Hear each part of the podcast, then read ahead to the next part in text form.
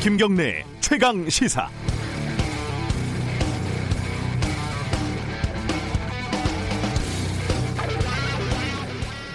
놀부네 집에는 쌀독에 햅쌀도 그득하고요. 냉장고에는 놀부가 애정하는 한우 1 플러스 플러스 꽃등심도 넘쳐난다고 합니다. 그런데 어느 날 놀부가 갑자기 짜장면이 땡깁니다. 식구들 데리고 중국집 외식을 가야 되는데 마침 현금이 없습니다. 그래서 옆집에 사는 흥부에게 돈을 빌려봅니다. 흥부는 별로 빌려줄 마음이 없죠. 지금까지 한 짓을 생각하면 당연하죠.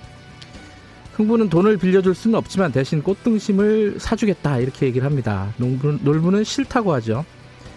내가 얼마나 꽃등심을 좋아하는데 그걸 넘기나. 흥부가 그럽니다. 싫으면 짜장면 먹지 말고 집에서 꽃등심을 구워 드세요. 그러니까 놀부가 동네방네 떠들고 다닙니다. 동네 사람들 흥부 저 못된 놈이 짜장면 먹고 싶은데 돈을 안 빌려줍니다. 이 배우지 못한 흥부놈이 피 같은 꽃등심을 억지로 싸게 팔라고 연병을 합니다. 어제 경제지에서 기사를 하나 봤는데요. 보유한 목동 아파트 가격이 급등을 해서 9억 원이 넘어서 대치동에 들어갈 전세자금 대출을 못 받아서 분통이 터진다 이런 내용이었습니다. 굳이 신문 이름을 이야기하지 않는 건 비슷한 기사가 꽤 많기 때문입니다. 또 다른 사례, 기사 안에 나온 사례는 가지고 있는 아파트 값이 15억 원이 넘어서 강남에서 전세자금 대출을 못 받아서 막막하다. 어, 물론 누구나 남이 모르는 절박한 사정이야 있겠지만 공감보다는 부러움이 조금 앞섭니다. 이미 많이 올랐지만 앞으로 더 오를지도 모르는데 팔기는 싫고 애들 교육 때문에 대치동에는 가야겠고 그래서 이렇게 외칩니다. 집값 오른 게 죄냐? 학군 따라 이사도 못 갈 판이다. 이 외침이 기사 제목이었습니다. 1월 21일 화요일 김경래 최강 시사 시작합니다.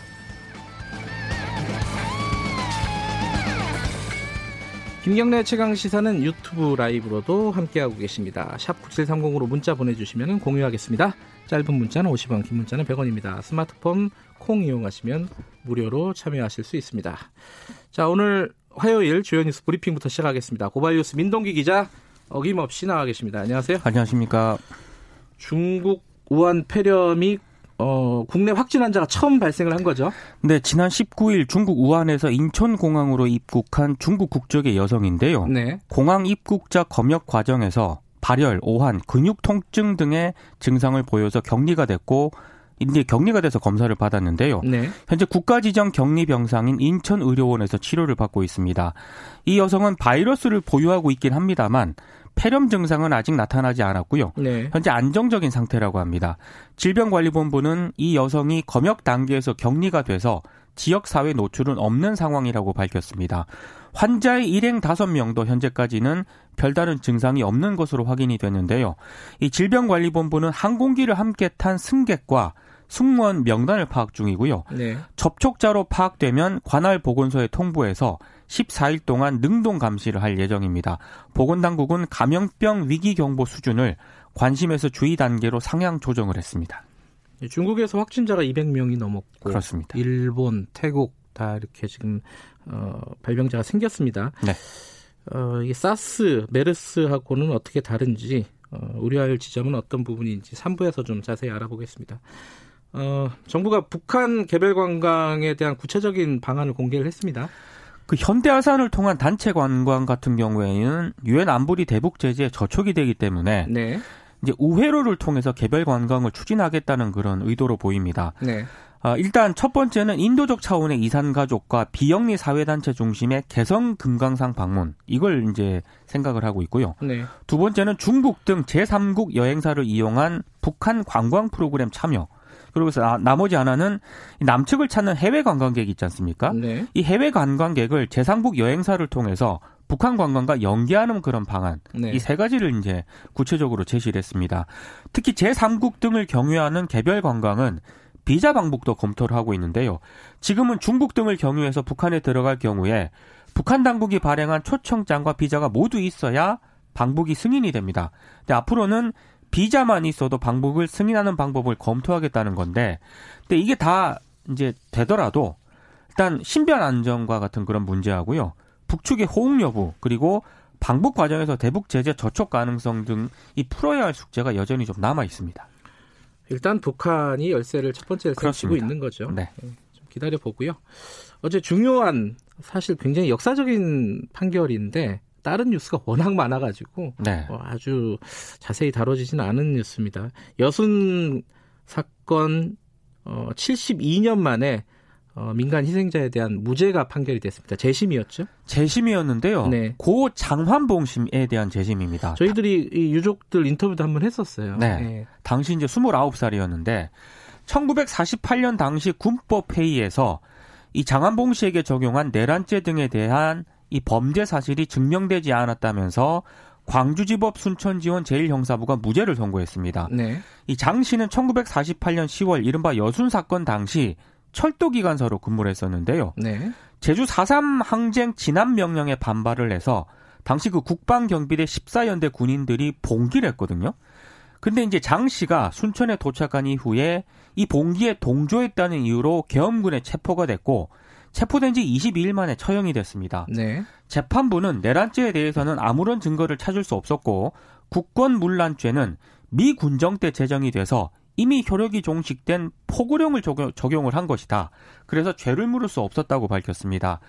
아, 부장판사가 김정아 부장판사였는데요. 네. 더 일찍 무죄 판결을 내리지 못하고 명예회복에 힘쓰지 못한 점을 사법부를 대표해서 사과드린다. 이렇게 얘기를 했고 판결을 마친 다음에는 이 김 부장 판사를 비롯해서 배석 판사와 검사, 법원 직원들이 모두 일어나 고개를 숙여서 사과를 했습니다.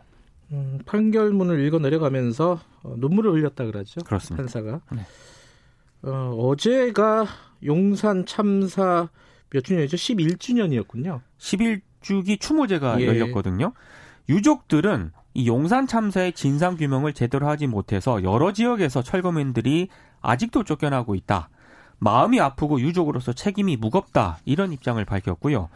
종교계 시민사회단체 인사들도 그 추모제에 참석을 했는데 명진 스님은 용산처럼 그리고 쌍용 자동차처럼 세월호처럼 컨베이어 벨트에 끼어 목숨을 잃었던 김영균 씨와 같은 일들이 벌어지지 않아야 한다 이런 얘기를 했고요. 네. 더 이상 가난하고 힘없는 사람들이 목숨을 잃지 않는 세상이 만들어지길 바란다. 음. 이렇게 얘기를 했습니다. 유가족과 시민단체는 이 국가폭력 범죄에 대해서는 공소시효와 관계없이 책임자를 처벌할 수 있도록 21대 국회에서는 국가폭력 사건 진상규명 특별법을 제정해야 한다. 이렇게 촉구를 하기도 했습니다. 용산 참사는 사실 어, 지금 검찰 개혁 얘기 많이 나오고 있는데 네. 경찰 개혁이 왜 필요한지를 단적으로 보여주는 사례죠. 그렇습니다. 예. 어, 경찰의 어, 공권력은 훨씬 더 폭력적일 수 있다라는 것을 보여주는 사례라고 할 수 있습니다. 어, 검찰 중앙간부 인사가 곧 있을 예정이죠. 그 상가집에서 생긴 대검찰청 간부들 사이의 다툼에 대해서 네. 추미애 법무부 장관이 상가집 추태로 규정을 하면서 개탄스럽다. 검찰 조직 문화를 바꾸겠다. 네. 어제 이런 입장을 밝혔는데요. 어, 일단 상사에게 고성을 지른 후임 검사에 대한 징계도 거론이 되긴 합니다만 법무부는 징계는 검토하지 않고 있다는 그런 입장입니다. 네. 어, 이번 일을 계기로 23일로 예고된 법무부의 중간 간부 인사 폭이 더 커질 것이다 이런 전망이 나오고 있는데요. 법무부가 어제 오후에 검찰 인사위원회를 열었는데 특정 부서 중심의 기존 인사 관행과 조직 내 엘리트주의에서 벗어나서 인권 보호, 형사 공판 등 이른바 그 민생과 직결된 업무에 전념해온 검사들을 적극 우대하겠다고 입장을 밝혔습니다. 술 마시고 뭐 고성을 지르고 이런 거는 추태가 맞는데 네. 사실 내용은 좀 따져볼 필요는 있어요. 그 검찰 내부에 어떤 기류들이 있는지, 그렇죠. 이게 수사 차질이 실제로 있는 건지 이런 부분들은 좀 따져볼 필요는 있는데 어, 한겨레 신문에 전 이거는 하나 좀 소개를 해드리고 가고 싶더라고요. 한겨레 신문에서 당시 자리에 있었던 어, 송경호 중앙지검 3차장 얘기를 기사로 썼더라고요. 아, 송경호 3차장. 예. 유명하신 분입니다. 거기 어, 상가집에서 사심 없이 수사했다. 네. 이렇게 항변을 했다는 거죠. 조국 수사에 대해서. 네. 어, 이 사람은 특수 2부장이었고 조국 수사를 총괄했던 사람입니다. 그죠? 근데 언론계에서는 굉장히 네. 유명한 분이죠. 어, 피디수첩 광우병 네, 광우병 관련된 수사를 해서 어, PD들 다섯 명을 기소를 했고 전원 무죄가 나왔던 사건입니다. 대법원에서도 그렇죠? 무죄가 예. 나왔죠. 무리한 기소라는 거는 당시에 검찰에서도 어, 사표를 낼 정도로 그렇습니다. 기소는 안 된다라고 했는데 그 기소를 담당했던 어, 검사가 송경호 검사였는데 네. 지금 중앙지검 3차장이 이성윤 검사장 앞에서 이렇게 얘기를 했다고 하죠.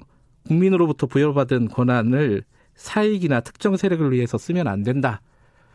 어, 이게 모르겠습니다. 할 말인지 잘 모르겠습니다.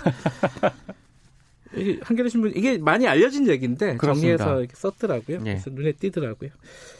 자 민주당의 문석균 지금 이제 의정부 갑에 나오려고 하는 후보자 중에 한 명이죠. 네. 그 아빠 찬스 안 쓴다고 문희상 의장 이렇게 얘기를 했었는데 아빠 찬스를 이미 쓴 거 아니냐라는 또 얘기가 나오고 있어요. 그 문석균 부위원장의 부인과 아들이 서울 서초구에 거주하다가 건강에 좋지 않은 그 문희상 국회의장 부부를 모시고 살기 위해서 네. 2018년 의정부로 이사를 했거든요. 근데 6개월 뒤에 문희상 의장이 국회의장이 되니까 문석균 부위원장 아들은 서울 한남동 국회의장 공간으로 전입 신고를 합니다. 네. 공간에 거주하면서 인근 초등학교를 다녔다고 하는데요. 근데 문 부위원장은 전입 신고를 안 했습니다. 그러니까 자녀 교육을 위해서 문 부위원 문 부위원장이 이 국회의장 공관을 활용한 것 아니냐 이런 음. 지금 비판이 나왔는데요. 네. 문 부위원장이 한겨레 기자와 통화를 했는데 노부모를 모시기 위해 의정부로 서울 공관으로 따라다닌 것이고 이 네. 과정에서 아들은 학교를 자주 옮겨서 큰 스트레스를 받았다. 음. 아빠 찬스라고 보는 건 억지다 이렇게 해명을 했습니다. 네. 근데 민주당 내에서도 지금 공개 비판이 나왔거든요. 네. 민주당 김해영 최고위원이 최고위원 회의에서 부모가 현재 국회의원으로 있는 지역에서 그 다음 임기에 바로 그 자녀가 같은 정당의 공천을 받아 출마하는 건 국민 정서상 납득하기 어렵다고 비판했습니다. 네, 김혜영 최고위원은 2부에서 연결할 예정입니다. 오늘 여기까지 듣죠. 고맙습니다. 고맙습니다. 고발 뉴스 민동기 기자였습니다. 지금 시각은 7시 37분입니다.